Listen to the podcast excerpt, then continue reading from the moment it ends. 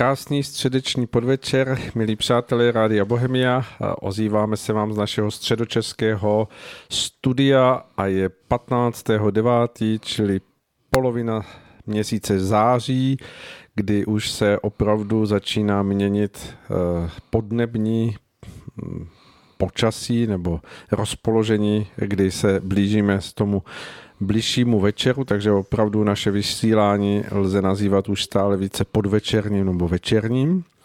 A my eh, se hm, k vám blížíme opět s naším pořadem Duše má neznámá a také eh, v této příležitosti sedí vedle mě pan Vít Sirový, takže ho vítám. Pěkný večer. Zdravím všechny posluchačky a posluchače. A budeme dnes hovořit o velmi zajímavých věcech. My jsme pro naše dnešní vysílání pojali za příznačný název Záchranné lano dnešní doby, takže věřím, že se nám to podaří naplnit, tento název. A tak, jak bývá zvykem, začneme naše povídání opět e, po světě přírody. E, podíváme se různě do nejrozličnějších koutů této planety, také se podíváme na chvilinku do vesmíru a pak se vrátíme k otázkám, které nám došly, které má pan Vícirový nachystané, že je postupně zodpovíme. Takže jak to vypadá v přírodním dění, se zeptám a čekáme všichni napětě na od, vaše odpovědi. Ono je to podobné, stále vlastně jako je velmi extrémní počasí.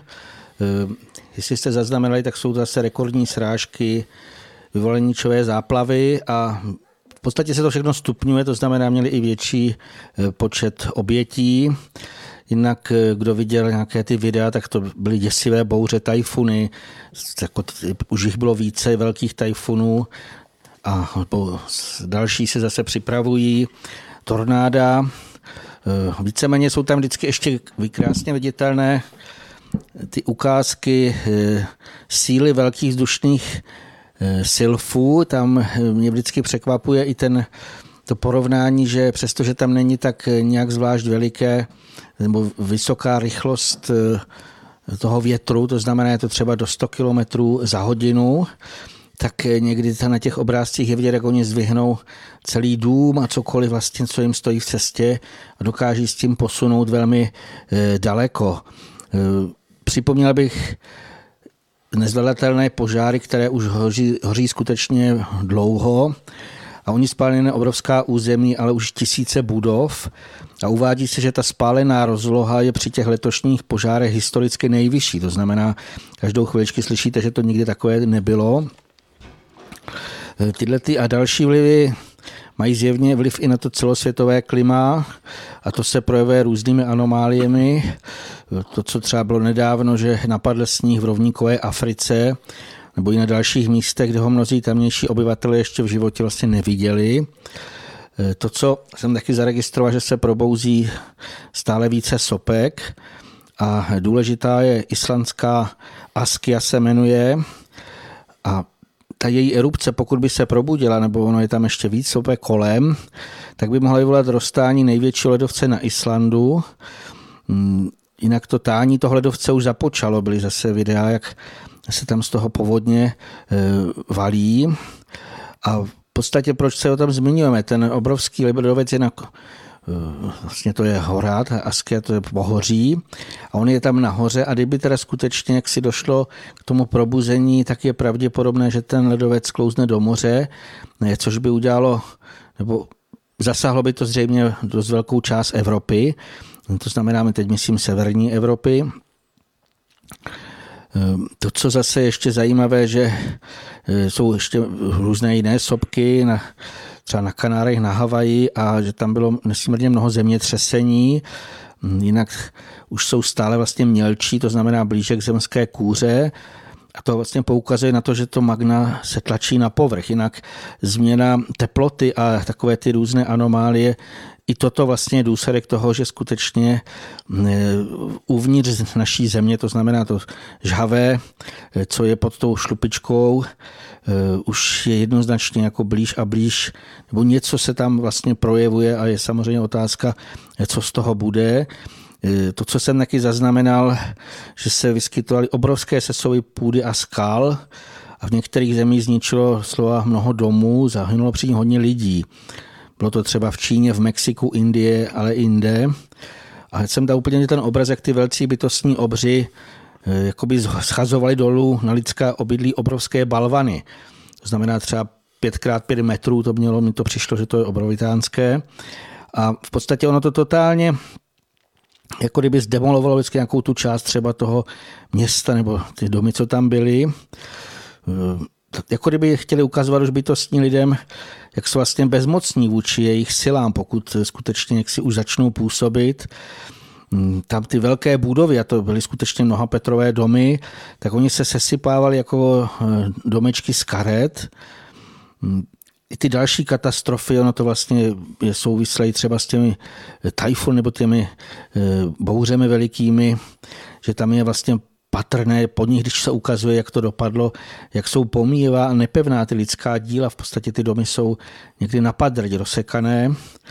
Eh, takže eh, toto jsem přesvědčen, se to nikde neukazuje, ale že třeba si uvědomovat i z hlediska toho, aby jsme zaprvé si uvědomovali, že hm, to není stejné jako dříve a za druhé i děkovat za to, že prozatím u nás eh, k takovým velikým katastrofám eh, ještě v této době, alespoň kdy to natáčíme, nedochází.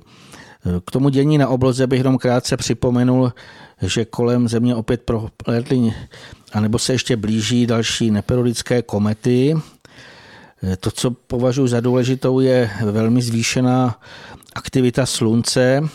Našel jsem takových oficiálních článkách vědecký, článcích vědeckých, Eh, že už vlastně se tam neustále píše a spíš se takové hypotézy vytváří, co by se stalo, kdyby nějaká ta větší erupce eh, přímo na Zemi, jako směrem k naší Zemi, kdyby eh, se odehrála.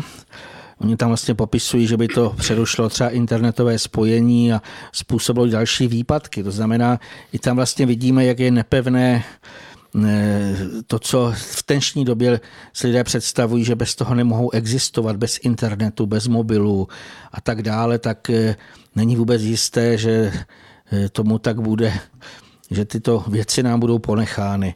Nemyslíš, chcete něco dodat? Přišel mi takový obraz, jak eh, vlastně prožíváme možná už více jak 20 let eh, období, kdy se právě mnoho lidí eh, stává jakousi součástí svého počítače nebo mobilního telefonu, že s ním srůstá dohromady, bez něho nemůže být prakticky bez jakýchkoliv výhledů toho, že, že by najednou byl bez tohoto spojení eh, pro mnoho mladých lidí, ale nejenom asi mladých lidí, ale obecně pro většinu dnešní společnosti je nemyslitelné, že by neměli ten kontakt, na který jsou navyklí, tak eh, mi to přijde jako stav, který by byl jakýmsi rozlomením té skořápky, ve které mnozí lidé jsou a domnívají se, že žijí a teprve pak by vlastně mohli zjistit, že ten skutečný život, ten, který je chtěný stvořitelem po člověku na této zemi, tak vypadá úplně jinak, že je to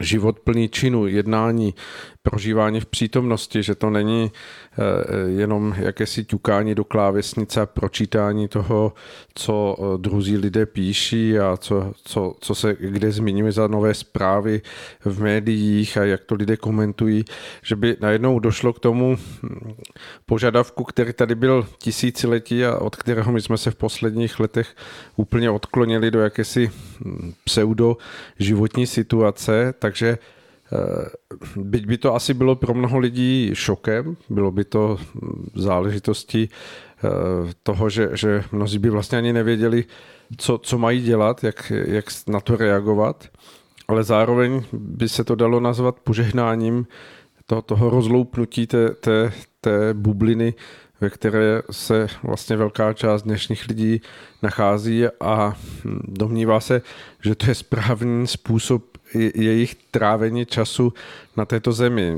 Přijde, že to je všechno úplně protiřečí, že mm, nedokážeme prožívat eh, v tom spojení s přírodou to, co nám příroda říká, jak k nám promlouvá, ale raději jdeme domů a eh, čteme si o přírodě na počítači nebo vyhledáváme na Google namísto toho, abychom ji vnímali svými smysly, abychom ji prožívali v těch jejich nádherných formách a proměnách těchto forem, tak mi to přijde, že by to byl takový záchranný možná úder z milosti pro mnoho lidí, aby se konečně probudili.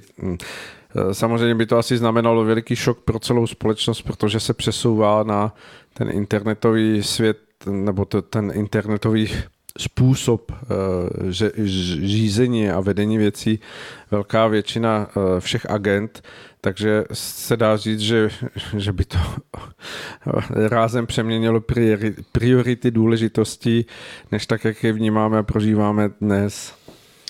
Je to tak, já jsem eh, ještě přesvědčen, že nejhůř na tom skutečně ta nejmladší generace, kteří vyrůstají, to, co my jsme se museli učit naštěstí až jako později, nebo nějakým způsobem jsme ještě měli úplně jiný, jiné dětství, jiné vlastně mládí, tak oni od malička vlastně to mají.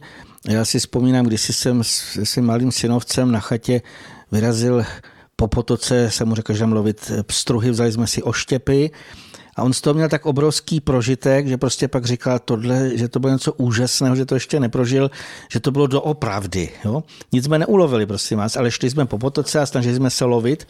A ty mladí, eh, nebo ty mnoho těch dětí skutečně žije v té virtuální realitě a vůbec jako nechápou, jaké to je doopravdy.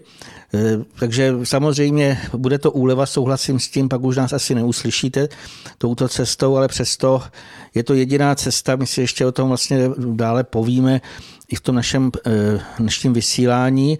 Já bych se možná teďka eh, posunul k došlým otázkám, co mě nějací pojďme na otázky. posluchači zaslali mailem. Já jsem to chtěl na to odpovědět, protože za prvé eh, je to docela důležité a eh, možná to bude zajímat i jiné. Tak jeden eh, posluchač se ptal, on to popisoval, že, jsou, že kolem se viděl nějaké družičky, popsal jako malá jiskřivá světelka, která kolem něj poletovala nebo rotovala, tak samozřejmě my nemůžeme na to odpovědět jednoznačně.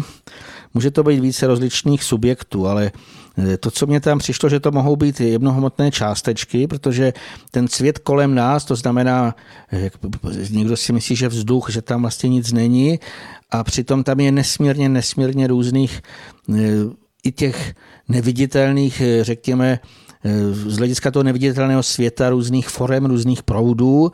A samozřejmě při určitých nějakých situacích to znamená, pokud eh, buď se zvýší citlivost, nebo se rozostří oči, to se může dokonce někdy stát i v důsledku nějakého velkého kýchání nebo něco takového, tak eh, najednou uvidíme něco, co jsme vlastně předtím neviděli, ale co stejně eh, tam vlastně bylo. Hmm, samozřejmě mohou to být i nějaké malé bytostné částečky, protože hmm, ten bytostný svět nebo ta bytostná úroveň je nesmírně, je nesmírně mnoho druhů a mohou mít eh, zcela rozličné formy. Mm, zřejmě můžeme v určitých případech pozorovat i bytostné a další proudy sil, oni rovněž září a právě v těch některých případech je možné je spatřovat. Tady bych k tomu eh, dodal i to, co myslím, že už jsme o tom mluvili z hlediska duševních záhalů Mám v knize Tajemství krve dvě takové nákresy, jak to se stále se to eh, objevuje na různých místech, že kolem člověka, jak je takové to vajíčko, tak samo o sobě vlastně jsou to jako kolem země ty siločáry magnetické nebo elektromagnetické, tak i kolem člověka jsou horizontální, vertikální nějaké takovéhle jako kdyby energetické proudy, ale samozřejmě ten proud eh, znamená, že vždycky je tam jak ten kvantový, ten energetický aspekt, to znamená, tam zřejmě nějaká částečka poletuje, eh, o kterých my víceméně o tomto světě téměř nic nevíme. Eh, obzvlášť naše kultura je v tom, bych řekl, eh, slepá, hluchá, ale tom kolem nás se energeticky velmi, velmi mnoho děje. Samozřejmě ty proudy sil, ty by mm, si zasloužili samostatné pojednání, protože to je velmi široké, široká oblast. Jestli chcete dodat něco k tomu? Eh, to, co říkáte, je velmi důležité, protože pro mnoho z nás v tom našem pojetí toho pozemského vidění světa se vytváří obraz, že jsme v jakémsi prostoru, eh, ve kterém je převážnou většinou obsažen eh, jakoby vzduch v té své plynné části a to nám vytváří ten, ten prostor, kde, kde pro to naše vnímání zdánlivě nic není. Ale když, když bychom si představili, že můžeme jakýmsi knoflíkem nalaďovat nejrůznější vlnové délky toho prostoru okolo nás, tak jen při eh, určitém pootočení bychom se i hned dostali třeba do roviny astrálního světa. A najednou bychom zjistili, že okolo nás není tento eh, vzduch průhledný těma našima pozemskýma očima, ale že spatříme najednou množství eh, různých záření a prolínajících se eh, svítících bodů, které jsou výsledkem působení bytostních, kteří utváří a spolu účinkují na našem jemnějším mezistupni pozemského těla, to znamená na našem astrálním těle. Když bychom posunuli tento knoflík ještě dál, tak se dostáváme do ještě jemnějších úrovní eh, hrubé hmotnosti, do, do jakési střední roviny, jemnější roviny a všude tam jsou energie, které možná právě zachytl svým nějakým zavnímáním eh, posluchač, protože to je skutečně svět jakéhosi eh, mikrovesmíru, který je prolnutý mnohými se křižujícími navzájem zářeními, kdy, kdy eh, vlastně můžeme hovořit o jakýchsi tkanivech, která se okolo nás neustále prolínají a reagují na naše naladění. A samozřejmě ještě bychom mohli jít do jemnějšího odstupnění až, až na vlastní podstatu člověka do citové roviny, která je nejdůležitější a ze které to, co vzniká v našem cítění, je skutečně tím nej, nejsilnějším kormidlem určujícím náš e, vývoj, na, naše putování e, tímto stvořením. No a tam bychom uviděli e, obrazy, obrazy, které je možné popisovat jako úplně jiný svět, než ten, který je v té naší pozemské rovině vnímatelný. A mm, to je, to je zase ještě úplně rovina, na které, eh, když bychom o ní hovořili, tak, tak eh, vlastně jako kdyby se okolo nás eh, v tu chvíli mohl otevřít buď na jednu stranu u, u citově čistých lidí svět, svět nebe, svět prozářený Eh, světlem a vytvářející úplně spojení do ehm, těch forem nádhery projasněnosti a u lidí, kteří zase podléhají ve svém citovém chtění tomu hm, jakému si egoistickému vnímání světa, eh, naplnění hm, jakousi ješitnosti nebo nenávisti, tak se otevírá svět, který bez pochyby by spatřili a který by svědčil jakoby zrcadlení odrazu jich samých, to znamená, že by viděli něco, čeho by se eh, samozřejmě lekali. A to je vlastně všechno smíšeno do toho, že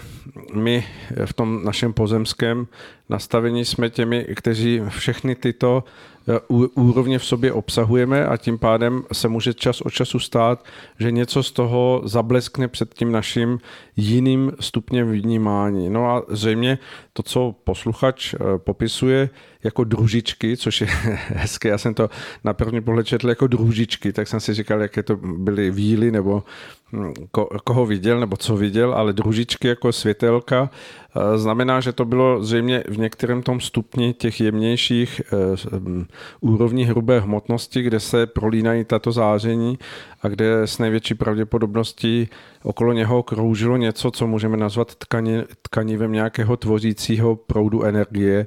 A chtělo by to asi více slov k tomu od toho posluchače, abychom to mohli eh, popsat detailněji a nemýlili se, protože zřejmě by bylo důležité, co u toho prožíval za, za vnitřní hm, pocity, naladění, jak to na něho působilo, protože by se teprve potom v tom jemnějším rozklíčení asi dostalo odpovědi, co skutečně okolo něho kroužilo, jakým způsobem on to nahlížel a co mu to mělo říci.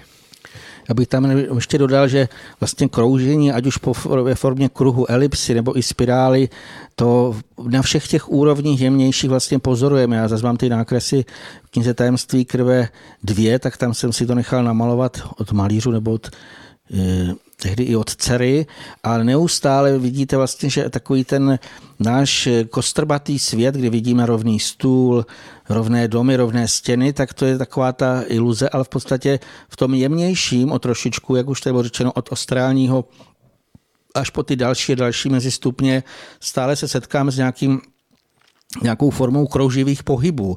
To znamená, pokud cokoliv z toho vidíme, tak ono to není statické. Teď, když bereme obzvlášť proudy sil, které probíhají a musí to neustále nějakým způsobem, ať už horizontálně, vertikálně, eh, nebo i třeba z hlediska těch spirál, tak se to jde ze zhora dolů nebo na, naopak, tak pořád je to v tom krouživém pohybu a je vlastně úžasné, jak se ty formy stále opakují. I atomy krouží, když se podíváte na ty jednotlivé eh, třeba takové ty modely, tak eh, ještě k tomu modelu bych dodal, eh, že takový ten učednicový, kdy je to jenom kruh na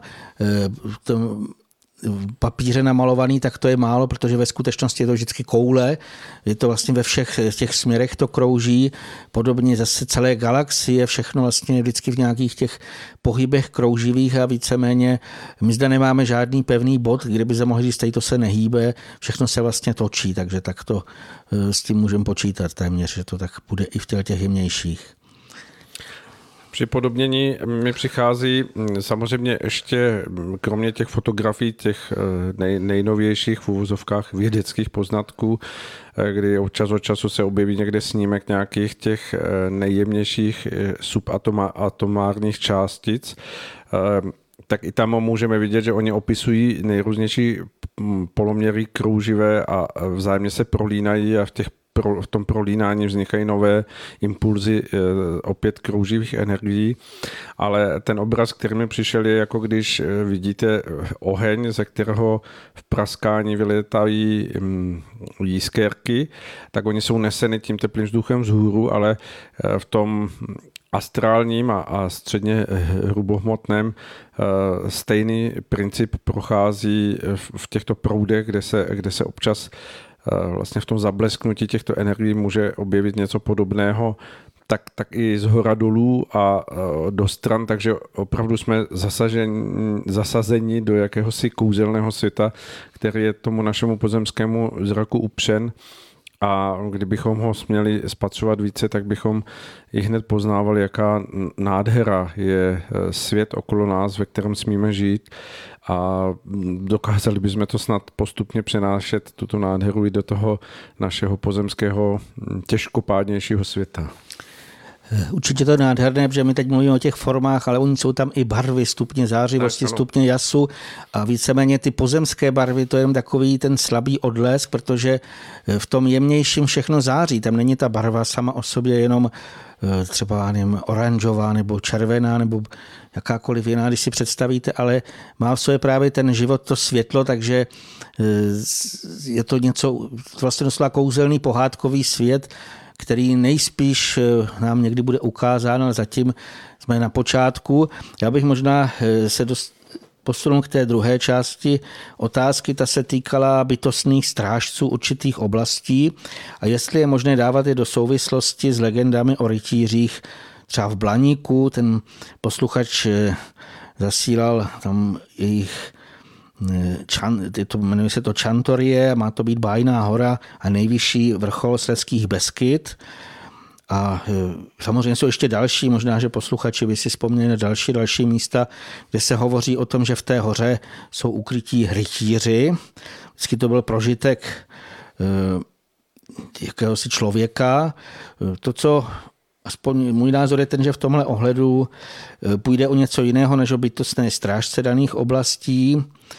Eh, samozřejmě vždycky to bude nějaká energeticky nebo nějaké velmi důležité místo, kde buď jsou nějaké horniny, něco se tam vlastně v té hoře odehrává i energeticky.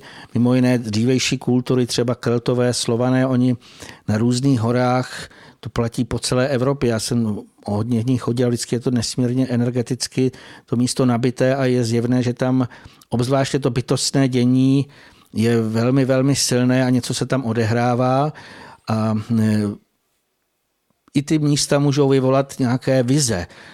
Indiáni když si chodili na takovéhle kopce a tam se vnitřně stišili, třeba tam mlčeli, postili se a přijímali vlastně ty vize. A co se týká vlastně těch rytířů, tak mnoho lidí mohlo buď vidět, slyšet nebo i jinak prožívat více rytířských postav, třeba na koních v plné zdroji.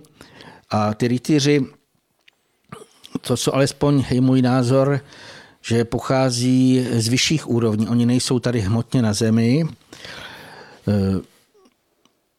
Známé jsou třeba rytíři, kteří jsou ve Valhale, to je o tom více v článcích na cestě králu, možná to ještě doplní pan Svoboda.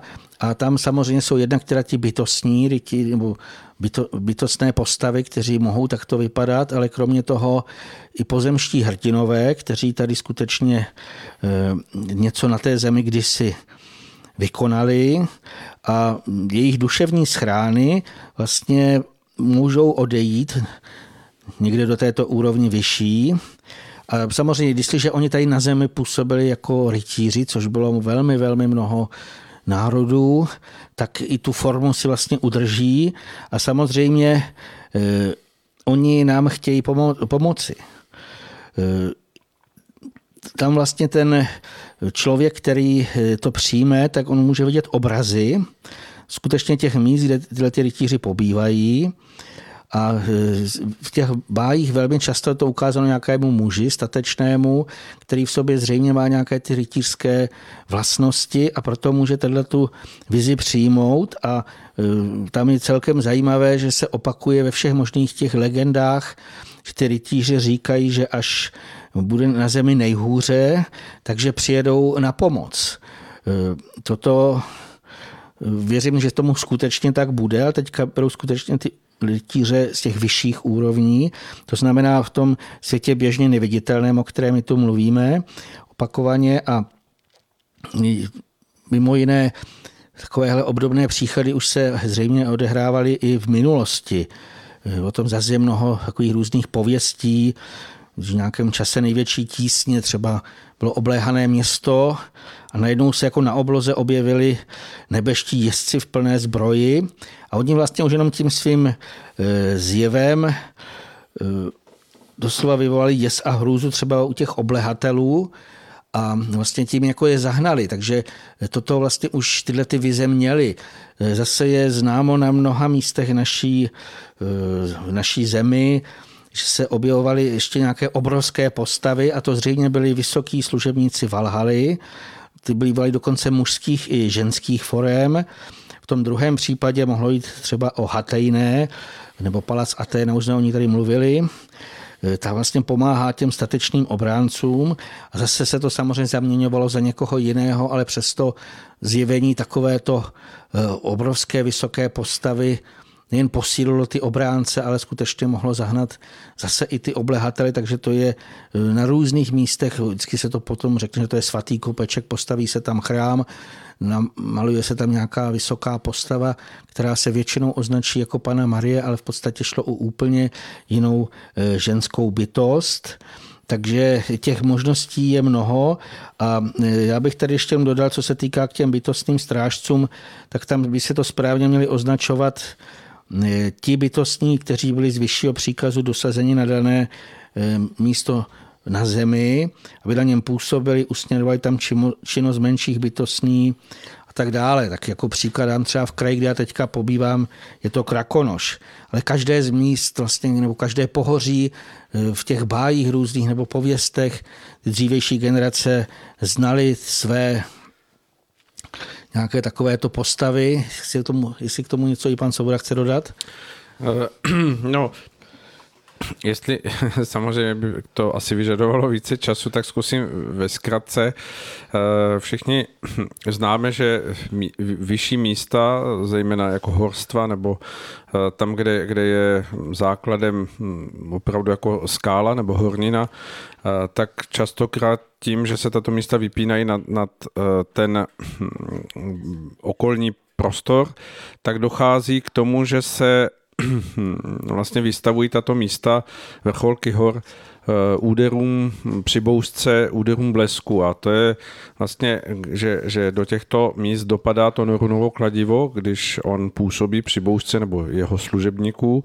A dochází k tomu, že se vlastně tím otřesem v těchto horách jakoby eh, nese ozvuk a čas od času se stává to, že, že krom toho, že tam pracují jako menší gnomové, permonici, kteří tam připravují pukliny pro to, aby mohli prameny vod vyrážet na povrch, aby se mohla naopak zase vsakovat dešťová voda a další, tak jsou v těchto větších horstvech nebo horách nebo kopcích Eh, ti jednotliví hm, větší bytostní, kteří tam většinou jsou v jakémsi stavu dřímání a vyčkávání toho, že hm, budou zavoláni k nějaké další práci, protože tu, tu základní práci mají hotovou.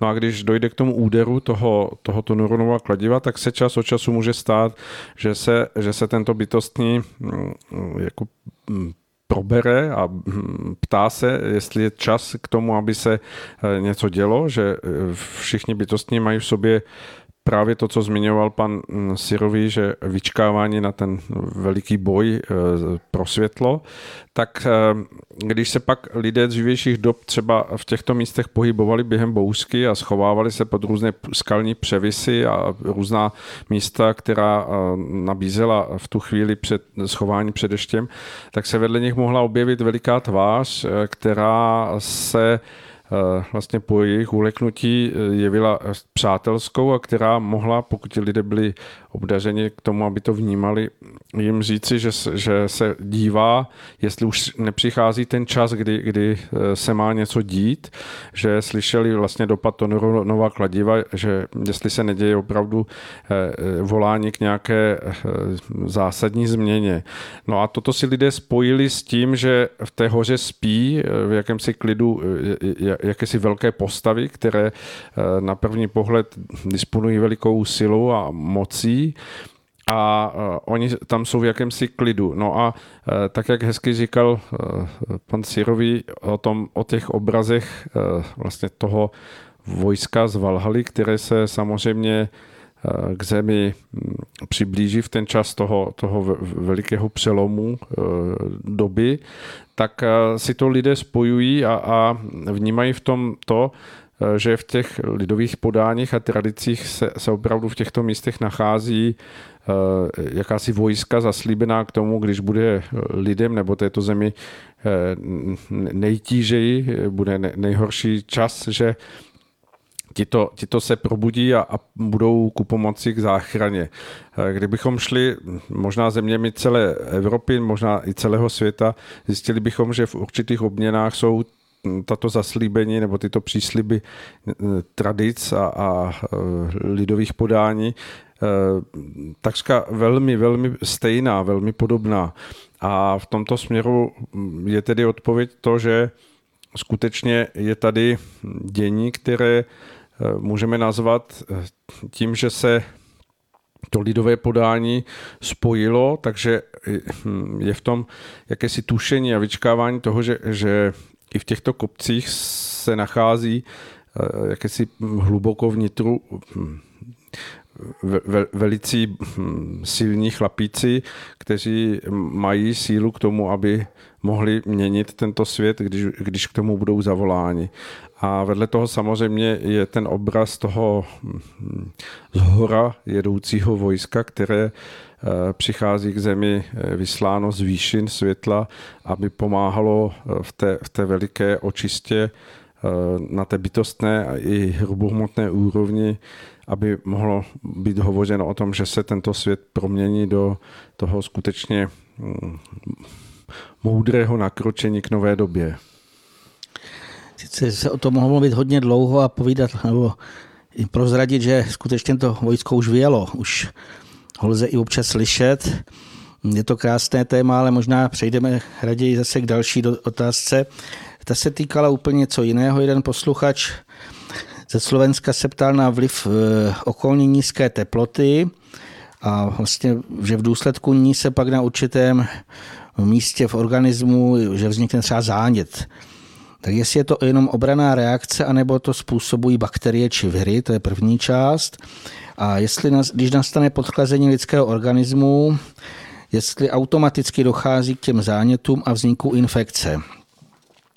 V tomto ohledu vlastně je v prvé řadě je nutné změnit naprosto ten běžný úhled pohledu vycházející z těch materialistických nauk, které se vlastně nám snažili po dlouhou dobu vštěpovat ten blud, že hmota je prvotní a může existovat sama o sobě.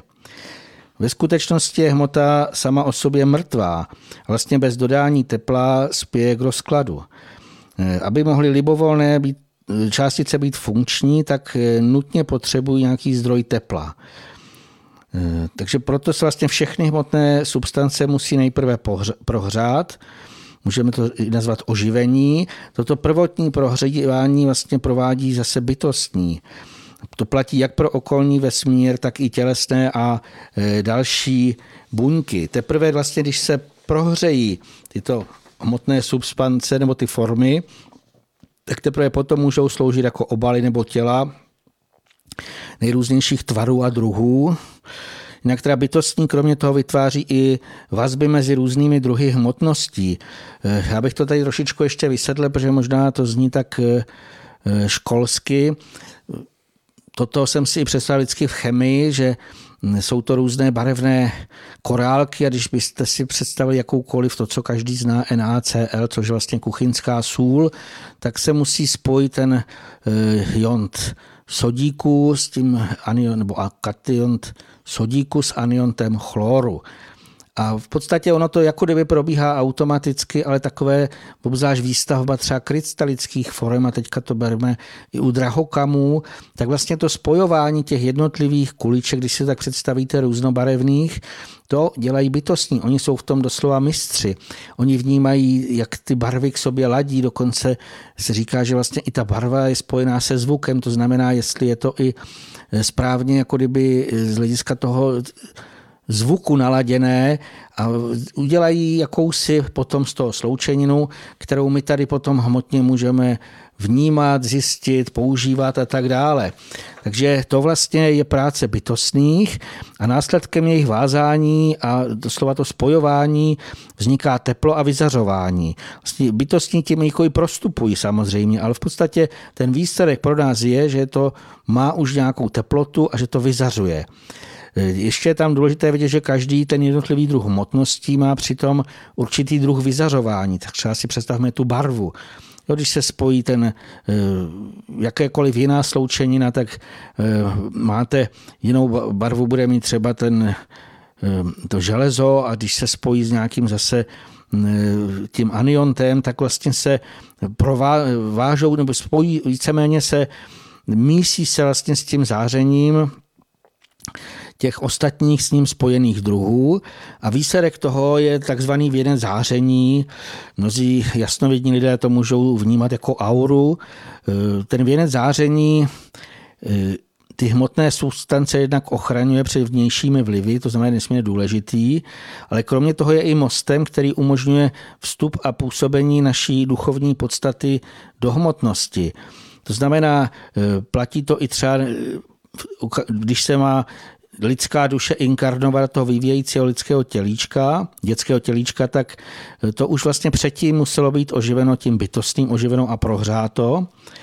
A e, když bychom si vzali úplně celkově z hlediska celého světa, tak předtím, než se ličtí duchové mohli vnořit do hmotnosti poprvé, tak bytostnému pečlivě muselo tu připravit půdu, aby se tady mohlo usídlit a působit. No a e, když bychom se vrátili ještě tam k té otázce, takže už jsme si uváděli, že projevem toho oživení hmotné substance je právě její prohřátí. A platí to samozřejmě na všech úrovních, protože bez prohřátí by duch sám o sobě nemohl nikdy ovládat hmotu nebo se s ní spojit. E, takže ta odpovídající teplota a tkání krve a tak dále je nesmírně, nesmírně důležitá. A jak v té otázce vlastně bylo řečeno, že když na nás Eh, působí nízká okolní teplota a když se to tělo nedokáže z určitých eh, důvodů tu danou tkáň či organismus dostatečně prohřát, tak se změní v důsledku podchlazení vyzařování té tkáně nebo toho orgánu nebo čehokoliv. Pro bytostné vlastně je to jasný impuls, že s tím něco musí nutně co nejdříve udělat. Jedna z možností je vyvolat zánět, který vlastně ten zvýšenou teplotou přispívá k těm opravným a očistným mechanismům. Pokud už tyhle ty chladem poškozené substance hmotné nelze opravit, tak bytostné to můžou vnímat jako umírající tkáň a tu vlastně pak začnou rozkládat. K těmhle těm rozkladným procesům můžou užít více přirozených postupů. Jedna z možností je, že se vlastně z jádra buňky v každé buňce je vlastně takzvaná DNA a z ní se uvolní messenger RNA, možná už jste to slyšeli. A to vlastně jsou takové eh, nějaké poslíčkové, kteří mají uskutečnit tu očistu. A takhle vlastně vznikají rozličné viry. To už je prokázané. Ku příkladu se uvádí, že nachlazení způsobují takzvané rinoviry a ty jsou vlastně v latentním stavu, jak v těch článcích, že jsou přítomné ve všech našich tělesných bunkách a jestliže jsme oslabeni tím chladem, tak se ty viry aktivují, množí a to pak vyvolá ty běžně známé příznaky chřipky. V některých případech je k tomu rozkladu těchto těch nějak třeba výrazně podchlazených anebo nedostatečně vyzařujících, můžeme i říct nesprávně se zachvívajících buněk, nutné užít bakterie, to jejich působení je razantnější. Abych objasnil trochu ten rozdíl mezi mikroorganismy, tak viry jsou mnohem, mnohem menší a taky můžeme třeba jako přirovnat i k broukům mrchožroutům a ty dokážou rozložit jen ty drobnější částice, ale ty o dost větší a z hlediska uspořádání složitější bakterie lze přirovnat k těm větším sanitářům, jako jsou třeba lišky a vlci. A ti také v případě odklízí buď oslabené jedince, anebo i ty odumírající těla. A obdobně musí být i v našem těle pro ten úklid k dispozici nějaké miniaturní mikroorganismy, které mají ten očistný účinek. My už jsme uváděli, a je to i v článku na cestě grálu, že mikroorganismy vznikají z určitého druhu bytostných zárodků, vlastně tam to bytostné působení, bytostné proudy a ty z toho vlastně se vysráží, to znamená obalí se to těmi dalšími různými druhy hmotností, že se z toho vysráží jaksi už to, to, co je viditelné, zjistitelné. Co se týká těch, jenom pracovně to nazývá bytostné zárodky, tak eh, ty jsou vlastně přítomné ve všeobecném záření, to znamená v našem okolí i v nás samých. Eh, zase v tom přirovnání ještě bych tady zvolil, že se tam dá říct, jsou takové, takové odpočívající semena, zatím neviditelná, která čekají, až budou probuzená a to, k tomu dojde změnou vyzařování a vlastnostmi okolního prostředí. To znamená, stejně tak, když jsou běžná semena, tak oni, aby mohli začít klíčit, tak potřebují určitou vlhkost, určitou teplotu a teprve vlastně pak se probudí. E, to samé i tyto nějaké takovéto, hmm, řekněme, semínka nebo e, těžko se to vlastně i vysvětluje, objasňuje tak když bychom se vrátili k tomu běžnému, takže uvnitř lidského organismu se teda skutečně takto můžou vytvářet mikroorganismy, když je nutné rozložit nějakými vnějšími vlivy oslabené a nefunkční buňky. Eh, jinak ještě tam bylo i ta infekci otázku, takže tam jsme to řekli, že eh, zbytky vždycky těch očistných procesů je nutné vyloučit z těla a lecky vlastně kromě těch odpadních produktů rozpadu e, buněk se ještě vylučují i ty mikroorganismy. E, ty vlastně můžou poté začít rozklad dalších nějak nedostatečně nebo nepřirozeně se zachvívajících tkání. A tento přenos, ještě důležité vědět, že nejčastěji to zprostředkovává kapalná fáze, třeba někdo známý jako kapenková nákaza se tomu říká. A to se obvykle označí jako infekce. A samozřejmě ty viditelné následné projevy lékaři potom popíšou nějak, jako nějakou nemoc. E, ve skutečnosti jsou to skutečně jen projevy oslabení, narušení nebo to zakalení původně harmonického vyzařování. Pokud to někoho zajímá, takže odkazujeme na ten článek Eh, očistné pomocné síly na cestě grálu. Hmm. tak chcete k tomu něco dodat, ano? Já jenom, když se tady hovoří o té, o té mm, teplotě, eh, asi každý z nás eh, zažil, když jako malí jsme mlsali zmrzlinu, že nám maminka říkala, nelízej to příliš rychle, dostane se ti moc jako studeného do krku, dostaneš kašel rýmu, případně, když jsme po nějakém běhání pili studenou vodu, tak, tak zase buď maminka nebo babička říkají, ne, ne, nepij to jako tolik eh, toho studeného, nachladíš se. A byla v tom ta moudrost toho, že skutečně, aniž by tyto ženy měly cokoliv nastudováno z nějakých vědeckých studií a poznatků, tak věděli, že hm, pokud na ten hm, rozehřátý eh, organismus, eh, zejména na sliznicích, přijde studené ochlazení, tak dojde k šoku, kdy, kdy vlastně hm, jak už bylo popisováno eh, panem Sirovým, vznikne ideální prostředí k tomu, aby ty oslabené buňky na sliznicích byly zasažené hm, buď zvnějšku bakteriemi, anebo při jejich případném jako rychlém umírání dochází k uvolňování těch částic, které se potom samozřejmě mohou stát jako projevem infekce. Asi to, jsme to zažili mnozí, jo, ono to funguje i tak, že může člověk třeba sníst i něco, co škrábe, že, že eh, si to neuvědomuje, ale když to poliká, takže si hm, zdráždí eh, ty, ty jemné části sliznic a tam pak dochází k podobnému jevu. A ty bakterie si můžeme představit opravdu jako jakási stáda, eh, která mají své pastevce, jakmile dojde k tomu, že, že se utvoří jako hm, vhodné pole působnosti, tak, tak ty, ty eh, ta, hm, pastevci i hned jako posílají ty částečky, kterých je všude okolo nás dostatek. Neustále jsme v kontaktu s těmito, s těmito částečkami bakterií a, a hm, dalších látek, které se dostávají do našeho těla, tak oni se uchytí a tím pádem vzniká ten zápas na té, nejdříve na té sliznici a pokud ta sliznice není schopna se dostatečně ubránit, tak se dostávají tito eh, do našeho krevního oběhu, a samozřejmě musí nastat ten, ta bitva, která spočívá v tom zvýšení tělesného eh, tepla organismu. Dostáváme te, zvýšenou teplotu horečku a můžeme tomu pomáhat zase, že tyto sliznice oplachujeme něčím teplým, protože eh, zase ta lidová moudrost pozná, že to teple vrací tu tu hm, pomáhající sílu těmto sliznicím, aby se mohli bránit hm, vlastně tady těm částečkám, které právě hm, působí na tom oslabeném místě, eh, protože jsou k tomu přímo vybízeni těmi svými pastevci, aby, aby se tam uchytili, aby docházelo eh, k prověření našeho organismu, jestli máme dostatek síly a vyzažování k tomu, abychom obstáli a tím si zvýšili imunitu a vnitřní eh, jakousi odolnost.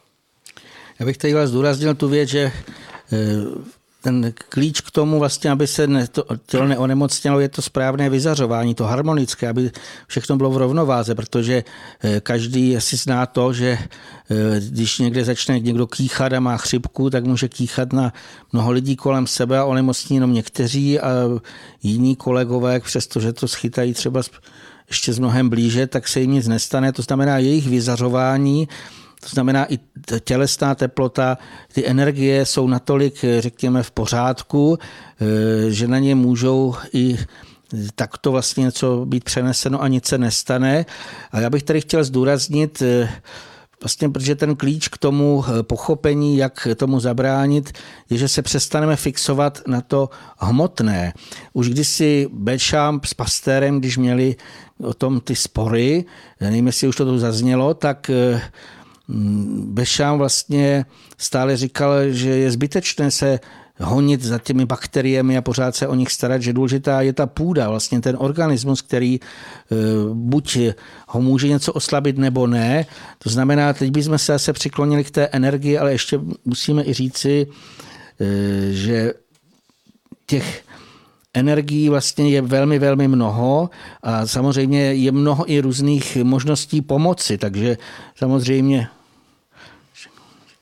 samozřejmě, že jsou eh, různí léčitelé, kteří můžou pomoci, ale jednoznačné je, že pokud jsou to ty správní pomocníci, tak oni by měli zase čerpat od bytostných pomocníků, kteří jsou správci vlastně hmotných úrovní a těl.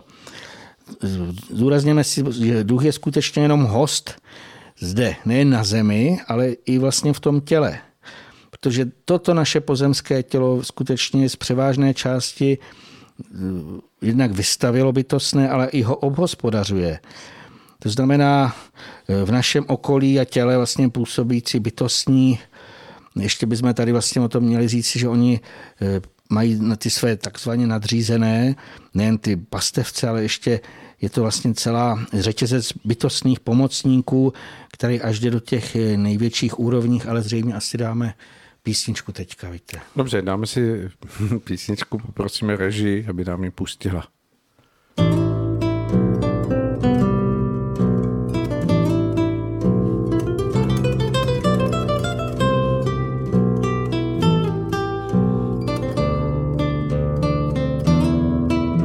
Keď už nevidím nad hlavou v temnotách láska, strácam sa tu s tebou, ó Bože môj.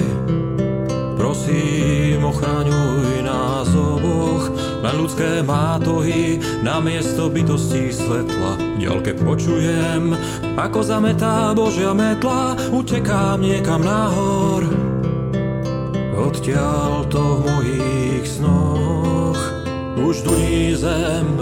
Studené vetry tujú zemou prastarou. Ľudské drony pochodujú, už vás hádam všetkých, oni na svojich nitkách majú. Už ani neviete, čo bolo včera, už ovládlo všetkých, len to tupé zviera, čo nevidí na krok. Akú hru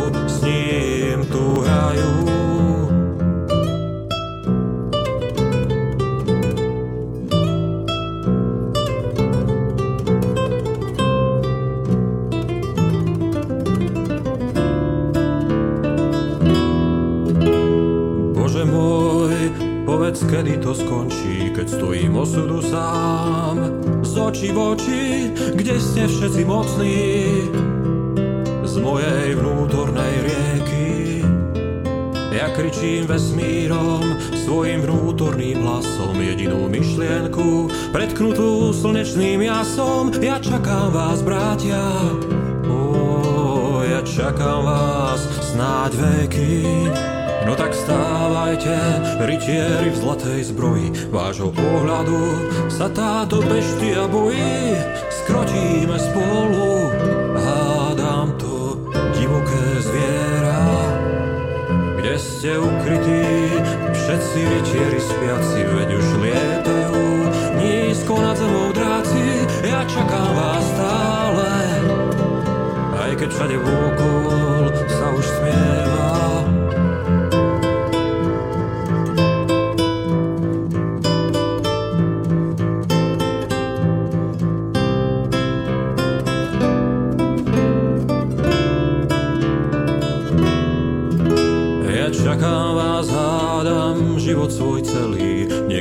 Pocit mám, ako keby sme len nevedeli, že za oponou tajnou sme všetci pred sebou skrytí. Tá opona nás na zemi od seba delí, osud tajomný našim krokom velí, ten obraz navždy budem mať do duše vrytý. Ja čakal som mnoho, však našiel som vás len málo. Však ďakujem za to, že sa to vôbec stalo. Sám v tomto svete každý len zahynúť musí. Dnes videl som, ako rýchlo rastie po daždi tráva. Tiež čakám dážď podľa večného práva, čo napojí duše na tejto vyprahnutej súši.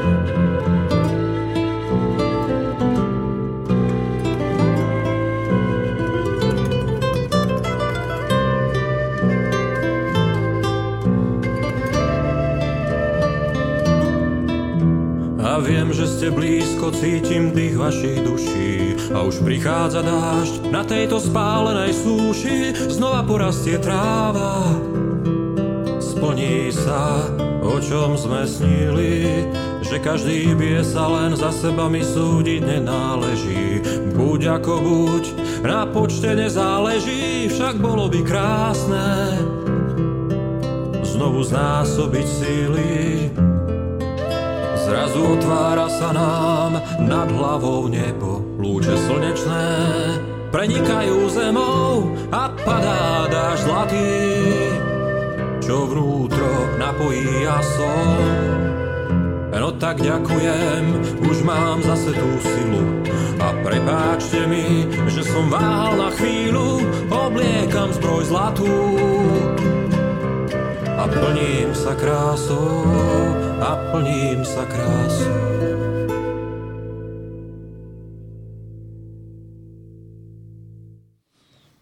Dozněl nám opět hlas jednoho barda zpívajícího na Slovensku a já nevím to jméno přesně, abych ho neskomolil, tak poprosím pana Sirvo, aby uvedl to. Je to pan Svetoslav Hamaliár.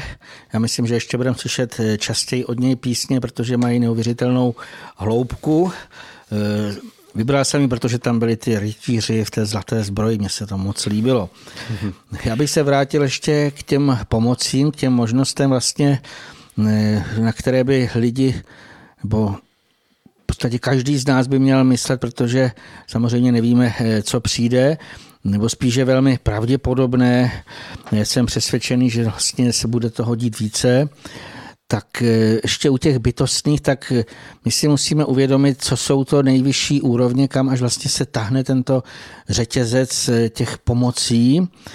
Vlastně ten prapůvod světlých proudů, které můžou uzdravit skutečně každého, kdo se jim v čisté důvěře otevře, pochází až z chrámu Grálu, který se vlastně nachází až na hranici eh, k božské úrovni a tam v záři božího světla působí Maria.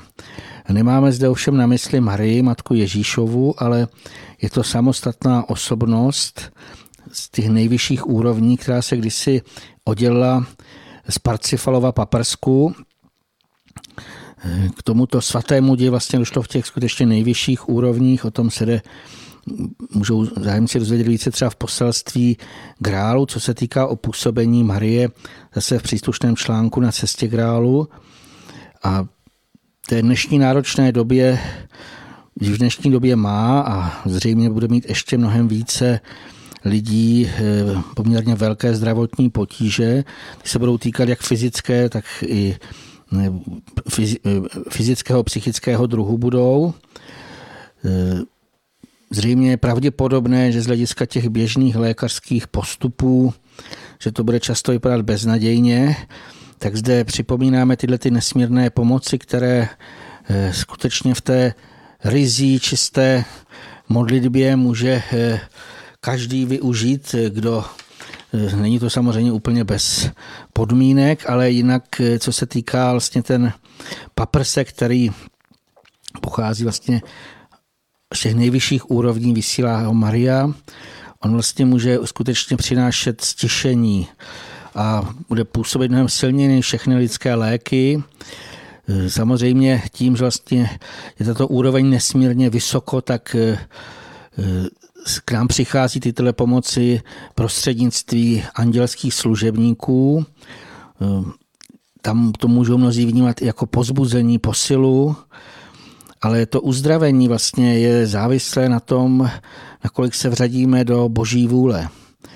Ehm, to znamená, Člověk by se měl skutečně nejdřív polepčit a čistě usilovat k dobru a teprve tam se může zachytit tenhle ten zářící paprsek léčícího záření boží lásky. Zdůrazněme teda, že aby těmhle těm dějům skutečně mohlo dojít, tak člověk musí bezpodmínečně splnit tu podmínku, aby alespoň ze všech svých sil usiloval o své skutečné sebezlepšení, a to ve všech ohledech, to znamená jak z hlediska vnitřního nastavení, ale tak i u běžných pozemských činností. Na tomhle tom zřejmě stroskotá nemálo lidí, protože mnozí nechtějí odložit své slabosti, třeba ani nechtějí uznat, velmi často by se říci, že sami nad sebou mnozí nejen přimhoří oči, ale lecky doslova zavírají, aby něco nemuseli vidět, to, co nechtějí. Mm, je teda celkem takové smutné, že jim nepomůže většinou ani to, když by je na ně se snažil nějak taktně upozornit někdo druhý, ať už třeba by ty rady přicházely od okolních lidí nebo od duchovních pomocníků. Většina lidí právě nechce přijímat tyhle ty mm, třeba oprávněná eh, napomínání ani doporučení ke změnám k lepšímu. Já třeba jsem zažil i případ, když hm, taky jedna paní vlastně nejdříve požádala jasnovidnou léčitelku o zprávu o duchovních pomocníků a když ona jim je zprostředkovala, a té paní to byly předáno a vlastně se týkaly určitých nedostatků, jež by měla napravit, tak eh, to se často vlastně tomu člověku vlastně nelíbí. Hm, jako můžete z toho cítit jako nějaké dočení a mnohých se může dotknout třeba to, když zase v určité situaci podotknete, že třeba ženy by správně měly upéct koláče či podobné zákusky. To dnešní moderní ženy třeba nerady slyší. A samozřejmě ale nemusí přitom jít jenom o tu mlsnost toho dotyčného člověka, který to podotkl, ale vlastně snahu zabránit tomu, aby se zbytečně nemlsali kupované nevhodné sladkosti, které svým způsobem můžou způsobit různé zdravotní potíže, už i kvůli tomu, že je v tom plno dalších chemikálií.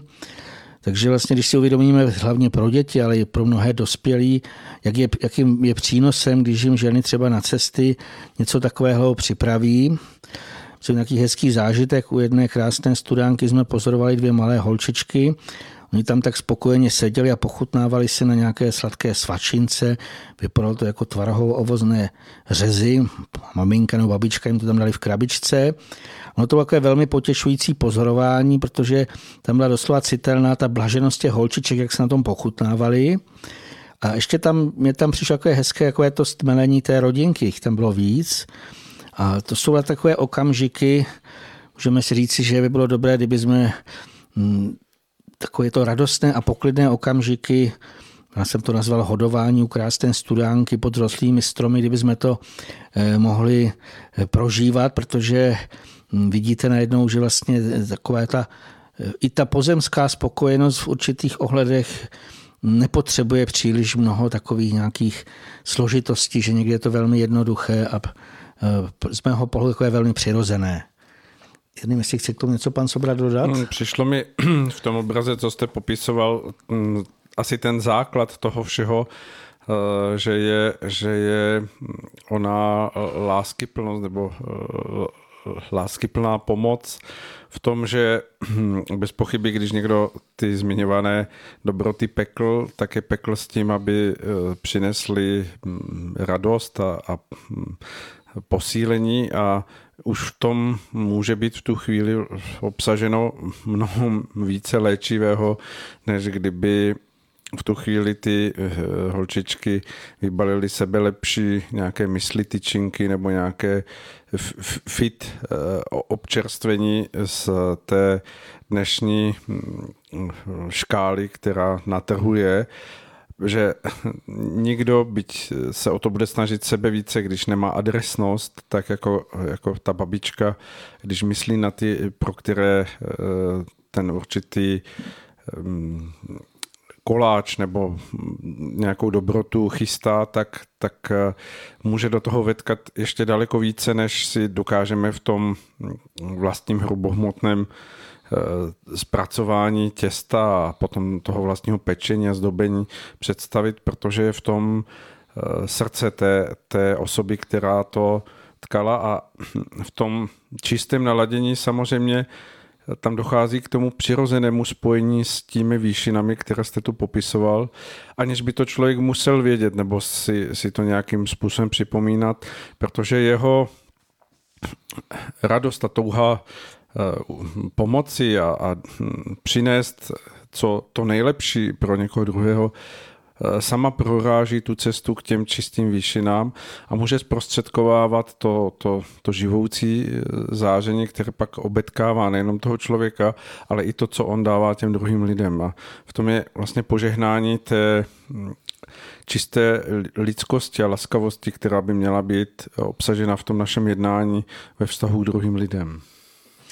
Je to tak, já bych se ještě pokročil k těm eh, tomu sebezlepšení z hlediska vnitřního nastavení. My už jsme o něm mnohokrát mluvili, ale stále si myslím, že eh, dost lidí jak si ještě si neuvědomuje i třeba, jak to má probíhat, protože mnozí se domnívají, že je nej, nejdůležitější ze všeho přijmout nějaké té konkrétní formě duchovní poznání, ať by třeba pocházelo z nějaké hodnotné knihy nebo je to učení povolaného jedince.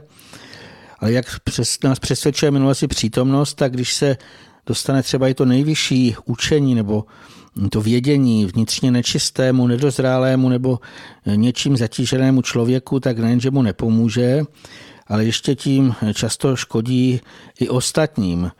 Jako příklad si uveďme, když je třeba někdo namyšlený nebo vnitřně pyšný a i když si přečte tu duchovní hodnotnou knihu, tak velmi často začne ostatní nejen poučovat, ale někdy na ně eh, doslova jako útočí, ponižuje nebo pomlouvá, že vlastně on dojde k závěru, že oni nesplňují určité požadavky, třeba které jsou v tom díle, z kterého on vychází. Eh, u těch zdánlivě duchovních jedinců se potom les kdy proje dost odpozující chování, ho popsat jako farizejské, to už je dlouho známé. A tam vlastně ten základ nebo prapůvod toho je, že se přitom neblaze projeví ten přebujelý rozum a proto vlastně jsou tyto jedinci mohli doslova úskoční jako hadi, kteří se vlastně téměř při každé příležitosti zakousnou do oběti, tu doslova otravují, doslova tím svým, protože my jsme o tom mluvili, že někdo i třeba chce pomáhat, ale nesmí se vnucovat ve smyslu toho, aby eh, mu člověk memoroval nebo nějakým způsobem přečítal, co vlastně dělá špatně. My to vlastně zdůrazněme zejména proto, že vlastně úplně to prvořadé a to nejdůležitější je odložit nejprve naše chyby. To znamená, je důležité se přitom i skutečně upokornit a vnitřně se očistit. Už jsme o tom mnohokrát mluvili, o očiště duše. A samozřejmě teprve poté můžeme přinést k plnému užitku to přijaté duchovní poznání, které samozřejmě patří k těm záchranným lanům, ale je tam o to, že to nesmí zůstat jenom v tom mozku před ním, ale musí to jít skutečně do hlouby, kdy člověk to prožije a jak už tady bylo řečeno, musí tam být v tom ta láska touha nejen se vřadit, ale touha i pomáhat.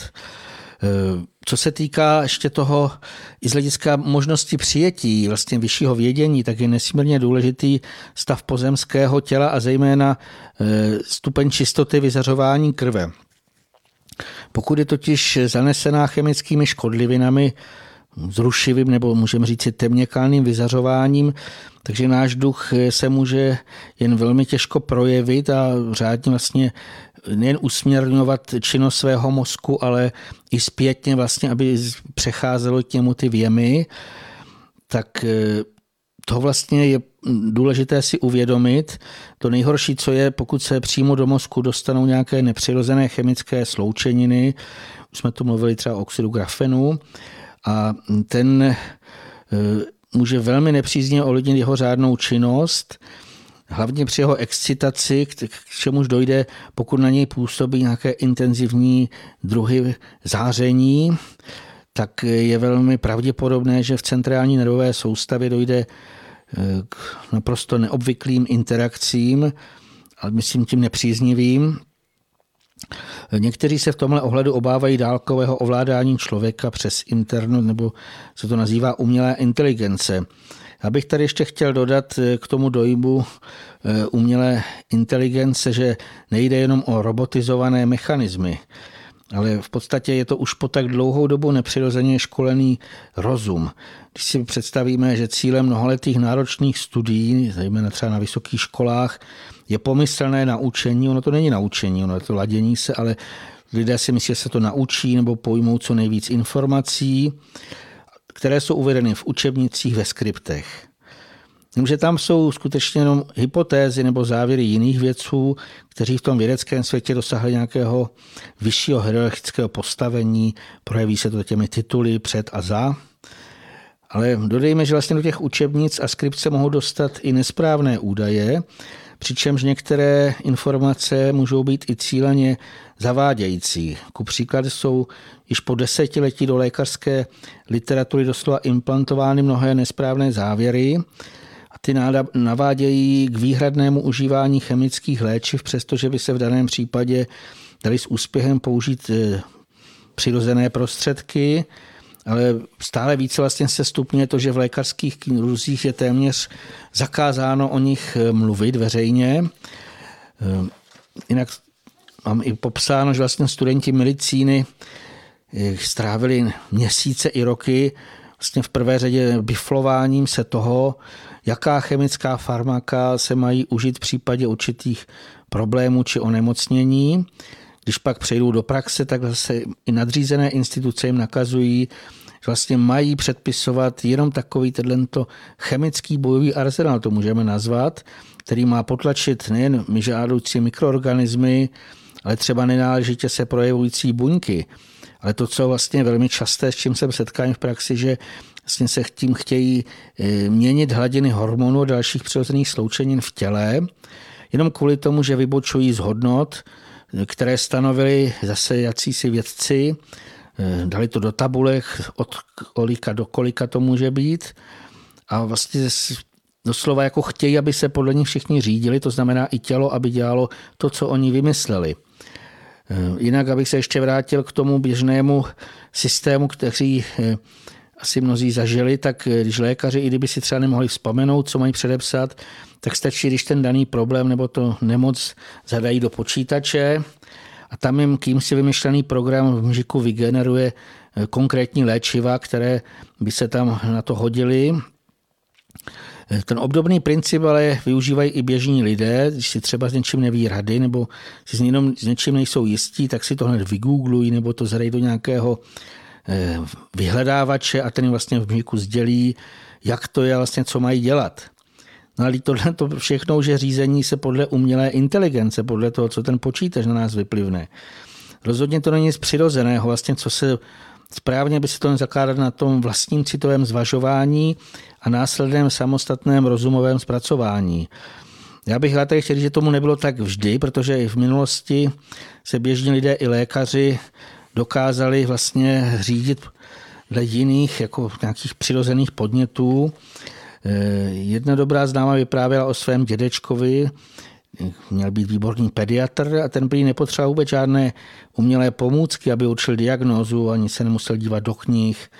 Počítač vůbec neměl. On prý přišel do čekárny, podíval se na ty čekající pacienty a hned věděl, co jim je a co má předepsat.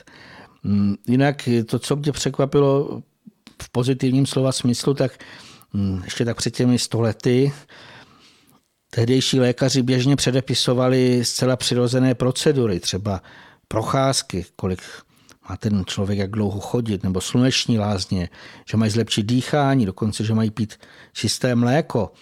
Hm, to dneska se s tím asi těžko setkáte.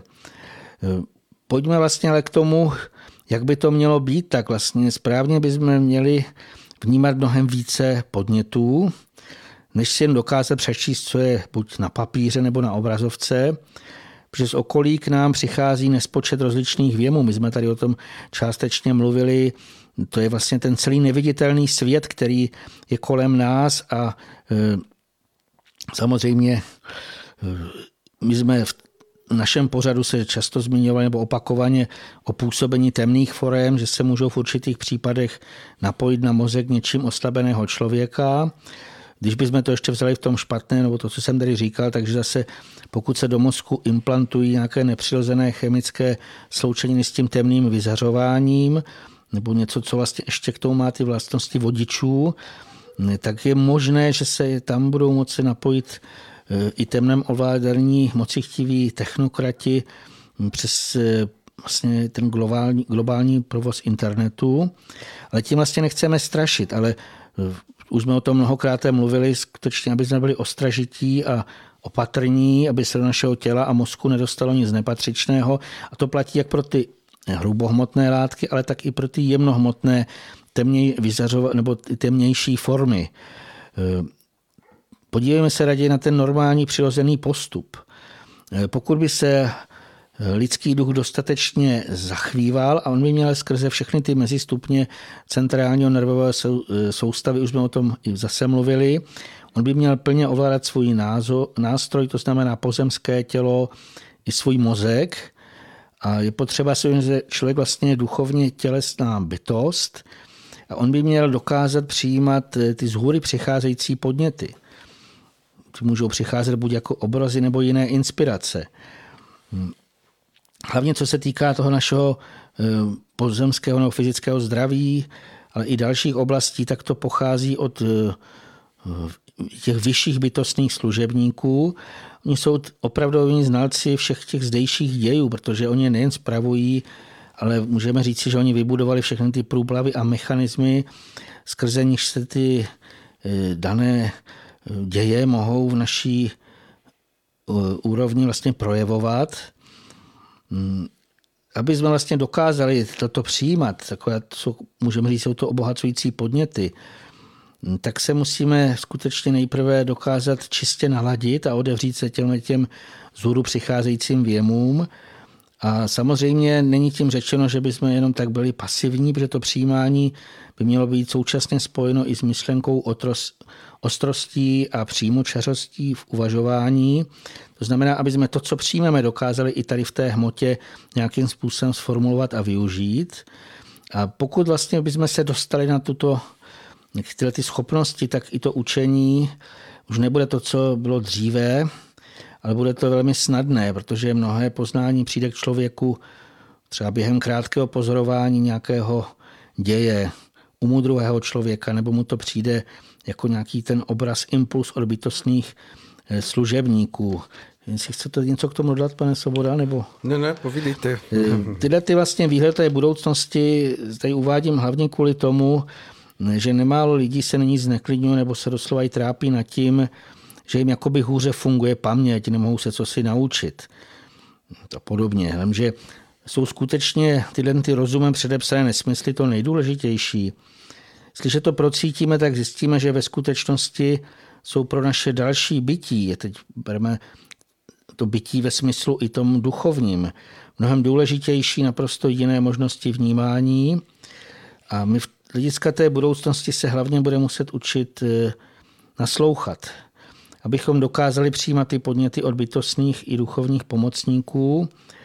Eh, jinak záření v naší části světu se již natolik změnilo, že dochází k tomu zjevnému oslabování činnosti předního mozku, ale ten přicházející světlý paprsek naopak podporuje ty duchovní projevy a i možnosti spojení se zbytostnými nebo nějakým způsobem navázání té spolupráce. Takže já jsem přesvědčen, že bychom se měli spíše radovat, že už k tomu konečně dochází, protože to dokazuje, že se už blíží konec té éry chladného a vypočítavého rozumu, který nás vlastně po tak dlouhou dobu mnohdy zotročoval, protože teprve, až se naprosto zřítí to tím vychytralým rozumem vybudovaná stavba a nadejde to jitro vzkříšení lidského ducha, tak ti, kteří zde zůstanou a budou smět působit, takže ten svět už bude, dodejme, že už to musí být ode všeho očištěné. Takže teprve tito lidé si plně uvědomí, jak se jim po všech stránkách ulevilo. Takže nejenom, až se vypnou ty různé sítě a počítače, ale až skutečně zcela přeměníme ten způsob i toho působení v tomto světě, tak to bude něco úplně jiného. Já jsem přesvědčen, že teprve pak začne lidstvo plně a čistě, dalo by se říct až skoro dětsky, s rozzářenýma očima vnímat vlastně to podstatné a krásné, což je celý svět bytostných pomocníků, i duchovních vlastně úrovních. Je toho velmi, velmi mnoho, co se před, před námi odevře a myslím, že je to něco pro mě pozitivního a pozbudivého. Jestli chci něco dodat, pan Svoboda, k tomu? tak eh, k tomu se těžko co dodává, protože jste tady vykreslili skutečně obraz toho eh, stávajícího stavu i toho, kam bychom měli zpět, nebo kam by to všechno mělo zpět a v tom je veliký příslip. Je jenom na nás, na každém, abychom dokázali v té době, která hm, opravdu Eh, těmi všemi svými projevy mm, naznačuje, že se jedná o ten veliký kvas přerodu eh, tohoto eh, pozemského světa, i když se všechno jeví tak, že se to naklání k tomu horšímu, tak pokud si v sobě udržíme vnitřní bdělost, jak bylo zmíněno, vnitřní ostražitost a zejména ten, to spojení našeho ducha s těmi živoucími proudy toho posilujícího, občerstvujícího světla, tak eh, se všemi těmi kličkami a zátočinami, které jsou před námi, dá eh, procházet poměrně s jasnou mm, vizí toho, že jedině to nejčistší v nás, eh, pravdivost, opravdovost, upřímnost, má šanci k tomu, aby to mohlo obstát, že všechno ostatní se postupně eh, tím sítem bude zachytávat a bude odplaveno pryč, protože eh, pro tento mm, pozemský svět je eh, opravdu v tom vyšším řádu věcí předchystána doba, aby lidé konečně po mm, mnoha staletích a tisíciletích směli se nadechnout k té pravé podstatě svého bytí na této zemi a to je vnitřní uh, uzrávání na, našeho duchovního nitra. To je něco nádherného, protože v tomto příslibu a v tom zaměření sil na, na prožívání přítomnosti s druhými lidmi v tom okamžiku, kdy uh, skutečně můžeme rozpoznávat, co je Eh, čisté, co je dobré, to podporovat a mm, své síly věnovat k tomu, aby eh, se opravdu mohlo budovat a tvořit na této zemi, tak k tomu se blížíme. A je v tom hm, samozřejmě eh, požadavek určité spoluúčasti nebo dílu každého z nás, že opravdu to zase není možné, aby člověk kde si seděl v křesle Eh, točil svými palcemi a čekal, až to někdo zařídí, až, až to nějak odplyne a, a on pak jako vyjde ze dveří a řekne, tak přátelé, to jsem rád, že se to takhle změnilo a, a teď, teď jako je tady konečně tento svět, já už jsem na to na všechno jenom čekal. Není to tak, protože tím, že jsme zde na této zemi v, tuto, v tento čas, tak to znamená, že každý máme svůj díl toho posunutí své vnitřní zodpovědnosti a své vnitřní spoluúčasti na tomto čase proměny. A je od nás očekáváno tím vyšším nastavením všech Eh, vláken a proudů, které k zemi splývají, že, že budeme pohybliví, že budeme vnitřně živí a že, že se budeme eh, skutečně hm, projevovat jako, jako lidé ducha, eh, protože ten svět, jak jsme o něm hovořili na začátku, který je korunovaný tím stavem té, té jakési skořápky zalezlosti člověka někde u Eh, mobilního telefonu nebo u, u nějakého propojení s tím virtuálním světem, to není ten, ten, ten obraz, který tady měl být a k němu se vlastně lidstvo dopracovalo namáhavě skrze svoji rozumovou činnost jako po slepé koleji, která opravdu končí a je, je zde před námi ten čas eh, překročení na tu kolej, která jediná vede dál a to je živoucí účast na každodenním prožívání toho našeho bytí na této zemi, abychom ho plně využili v té eh, lidské citovosti, lidské opravdovosti, eh, lidské znalosti eh, zákonů, které proudí tímto stvořením, abychom se mohli vzadit do toho velikého proudu, který prochývá celým dílem stvoření.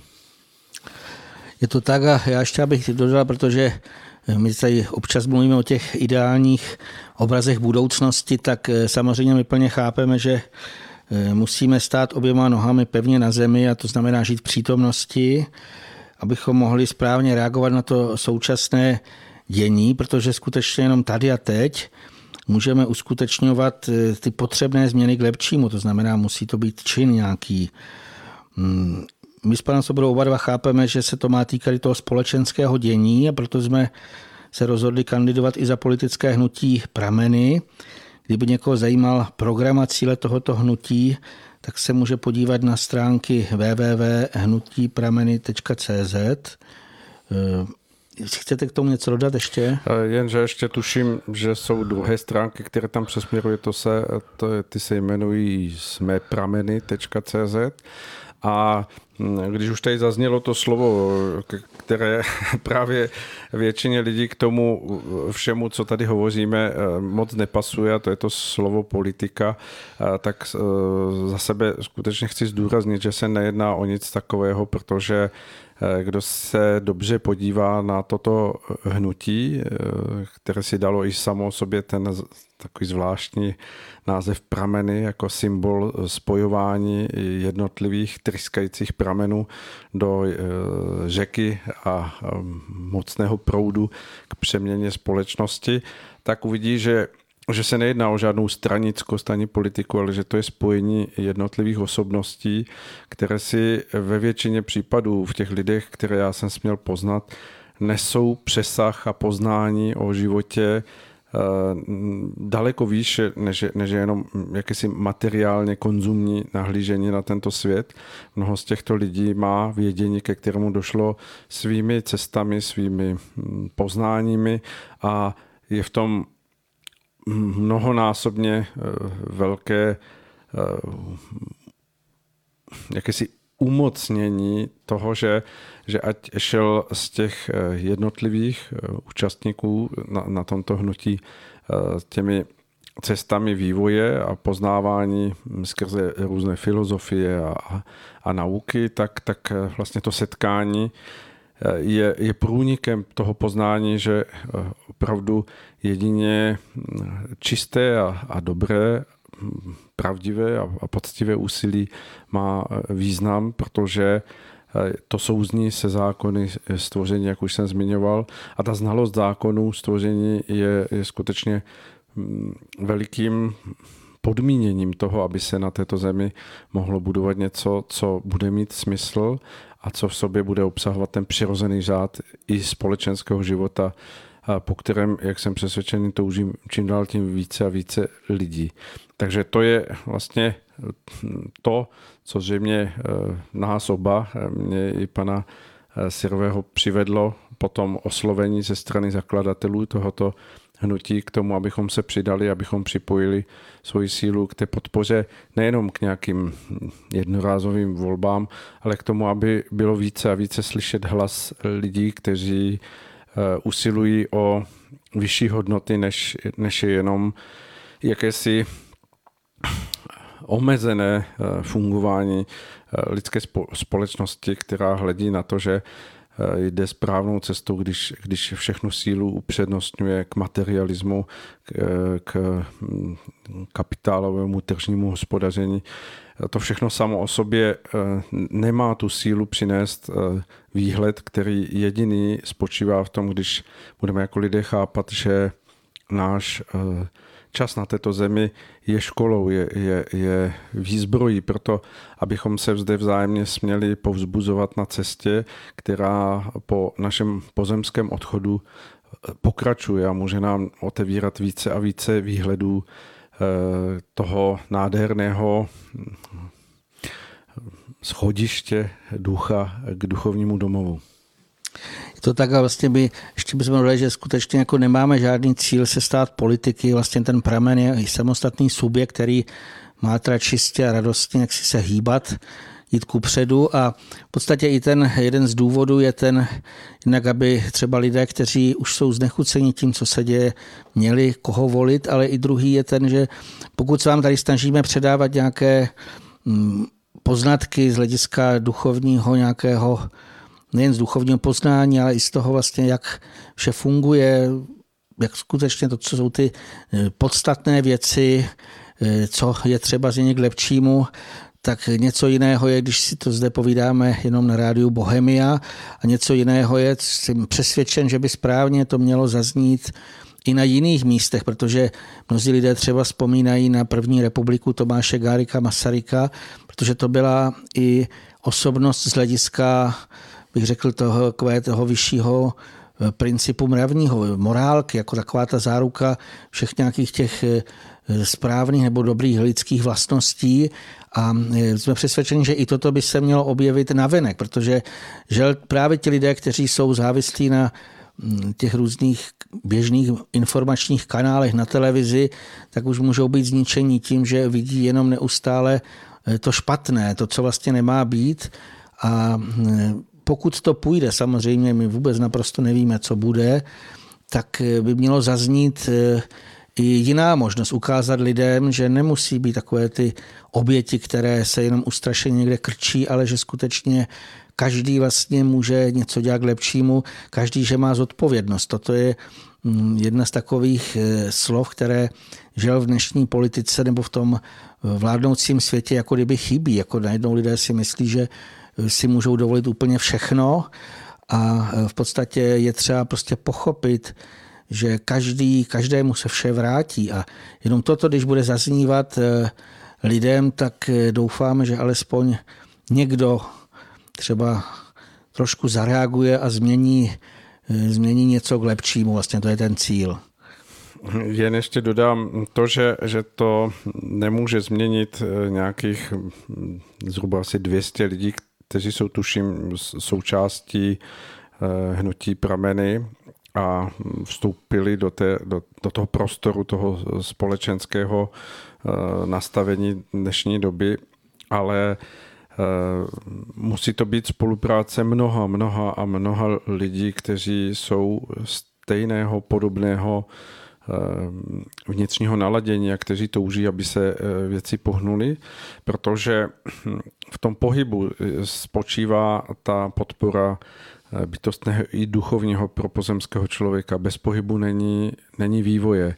A hm, v tomto pohledu Eh, vás tedy prosíme o to, pokud eh, jako chcete eh, pomáhat na, na, na této věci, tak se nedívejte na to tak, jakože mm, si řeknete teď, držím panu Sirovému palce, ať se mu to podaří. To není možné. Musí to být tak, že v každém, kdo to vnímá a prožívá opravdu, musí splamnout to my, musí se nám to podařit. Potřebujeme Eh, se posunout dále a k tomu eh, každý může v sobě eh, přinést na povrch ještě více sil, než si doposud myslel, že v něm jsou a hledat cesty té ušlechtilé formy toho, toho hodnotového projevu, který společnosti velmi chybí, aby zde bylo slyšet, že, že ještě nic není ztraceno, že jsou zde lidé, kteří usilují o něco, co má smysl a co má oporu v těch vesmírných zákonitostech, v těch velikých zákonech díla stvoření. A tudíž s námi se všemi může být v tu chvíli ještě mnohonásobně větší posila k tomu, k tomu působení. Ale někdo si tu z nás neklade nějaké podmínky, jak se budou věci vyvíjet, protože všechno je děj a proces, který samozřejmě se vpisuje z té přítomnosti do historie a jen, jak jsme zmiňovali, to, co má smysl, je otisk toho našeho eh, nejčistšího, nejopravdovějšího naladění do každého okamžiku naše, našich rozhodnutí. Už bych celkem u závěru popřál lidem, aby si udrželi to své čisté naladění, nenechali se ani udolat nějakými takovými těmi drobnými problémy, nenechali se ani ovlivnit eh, velkou propagační kampaní, která se zase opět připravuje, aby zůstali sví, aby ve svém nitru vlastně hledali ten pramen, to je vlastně takový ten duchovní pramen, který, jak už bylo řečeno, hnutí je od slova, aby se hýbal. To znamená, on se má ten duchovní pramen hýbat a má si sám najít tu svoji svoji cestu, kudy vlastně chce téci, co chce vykonat, tak aby každý vlastně z vás místo toho, což mnozí lidé dělají, že třeba si stěžují na nějaké problémy a to, a to jim vadí, vlastně se příliš mnoho pozorují, tak aby mnohem více ty své síly napnuli nebo nasměrovali k nějakému tomu činu, byť by to byl malinký, malinká pomoc, malinký čin vlastně, nebo malinké zlepšení. I proto jsem tady zmiňoval, že velký čin může být i upečení dobrého koláče. Vlastně každá činnost, pokud je dělaná s láskou, s touhou pomoci někomu druhému, je důležitá a já si myslím, že tohle je cesta vpřed. Tak to asi už vše. Dobře, pojďme vpřed a já jenom než se úplně rozloučíme, upozorním, že pokud jste už u rádia, posloucháte nás v tom živém přenosu dnešní středy, středečního večera z toho středočeského eh, vysílání Rádia Bohemia, eh, tak eh, neodcházejte, protože po hm, písničce, kterou za chvilku zařadíme, se přihlásí kolega pan Marek Vopelka se svým pořadem 10 tisíc Don Quixotů a tentokrát to bude v československém podání, to znamená, že bude mít hosty, tuším, ze Slovenska a bude to prý velmi, velmi, velmi zajímavé k aktuální době, a ten název toho pořadu na dnešní večer eh, je Císařovi nové šaty, tak uvidíme, o čem bude hovořeno. Ještě než to rozloučíme, jenom bych upozornil na jednu věc, kdyby eh, se stalo z nějakých důvodů, že byste třeba nenašli potom toto vysílání eh, posluchače na YouTube, tak stále vlastně jsou na stránkách Rádio Bohemia. To znamená, pokud byste chtěli ještě, kdyby to někdo vlastně třeba nemohl najít, tak upozorňujeme, že je lepší přímo na stránky Rádia Bohemia. Vždy tam to, tento záznam vlastně bude k dispozici. Tak my samozřejmě, jak to bývá zvykem, vložíme naše dnešní vysílání e, jako záznam do našeho YouTubeového kanálu a necháme ho tam k poslechu.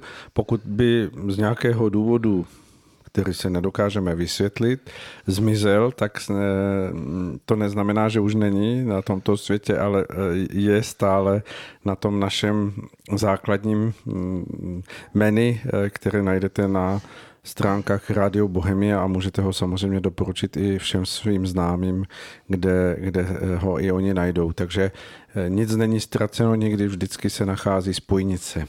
A to je úplně všechno, děkujeme vám a mm, tak, pane Sirový. Přeji vám vše dobré, ať vydržíme v těchto podzimních dnech a někdy zase naslyšenou.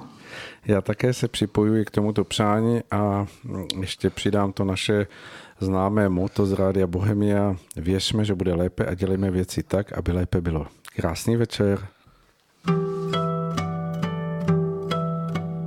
Vidím to ako dnes, som malé dieťa a vôkol šumí les. Anielské krídla cítim, keď idem spať a šumí Vánok a čas má malý spát.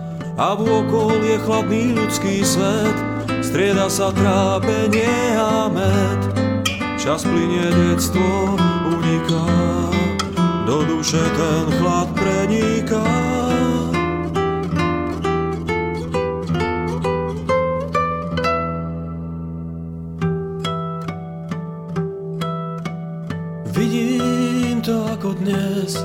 Len prázdne teórie, až máš to des. Školské roky utečú ti ako nič a snáď sa z toho aj niečo naučíš.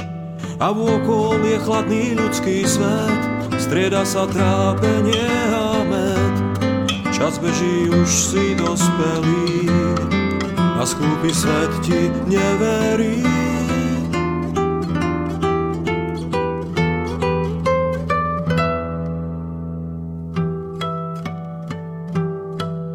Potom kráčal som ulicami sám, vravel si celý svet, že prehľadám. Že nájdem to, čo nemožno nájsť, že zájdem tam až, kde bude treba zájsť. A vôkol chladný svet až zamrazí, na duši temné znamenie vyrazí. Svetlo tu dávno nevidím, oblakom výškach závidím.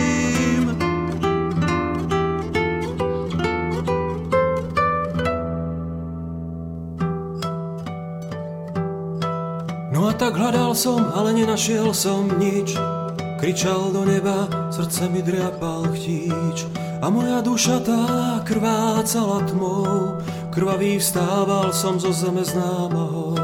Temné supy sa zlietali až sem, myslel som, že už biedne zahyniem. Dušu mi náhle zovrel strach, keď strácel som sa v temnotách.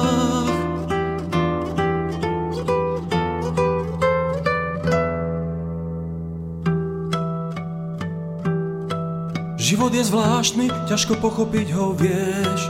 Keď zdáš sa všetkého, tak všetko dostaneš.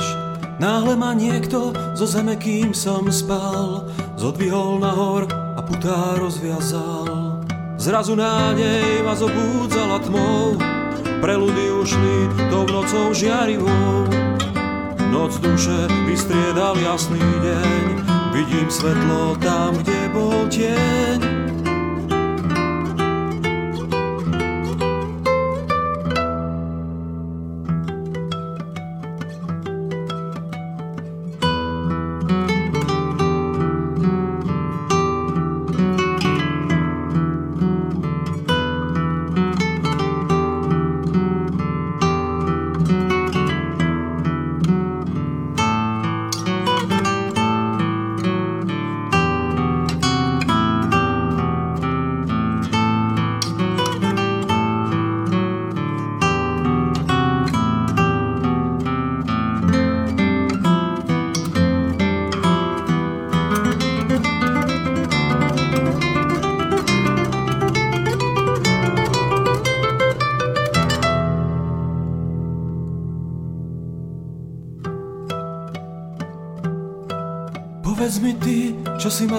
Zachránil pred tmou, na čo to všetko, žiť denne známaho.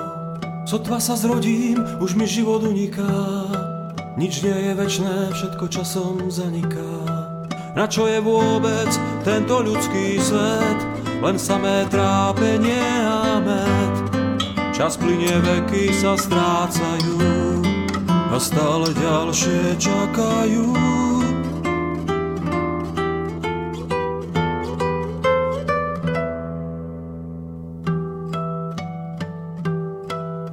Sa pýtať, to ešte neznamená nič. Počúvať skús, vtedy sa niečo naučíš. Aký je rozdiel, či niečo vzniklo a či nie? Či cítiš šťastie a či trápenie? Díval som sa nadol, keď si blúdil tmou. Sám si chcel ísť, nebol som ti prekážkou. Ten, kto chce trpieť, tomu ja brániť nemôžem. Kto žije v raji, je rajom zem.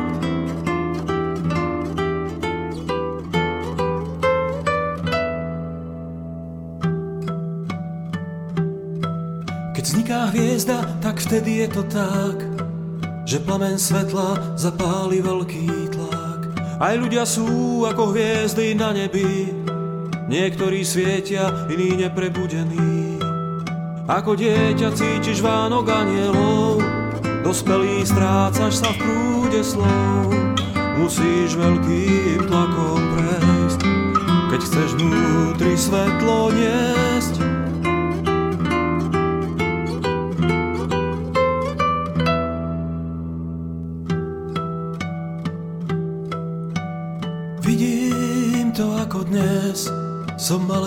Dieťa a okol šumí les. Anielské krídla cítim, keď idem spať. A šumí Vánok a čas má malý spát.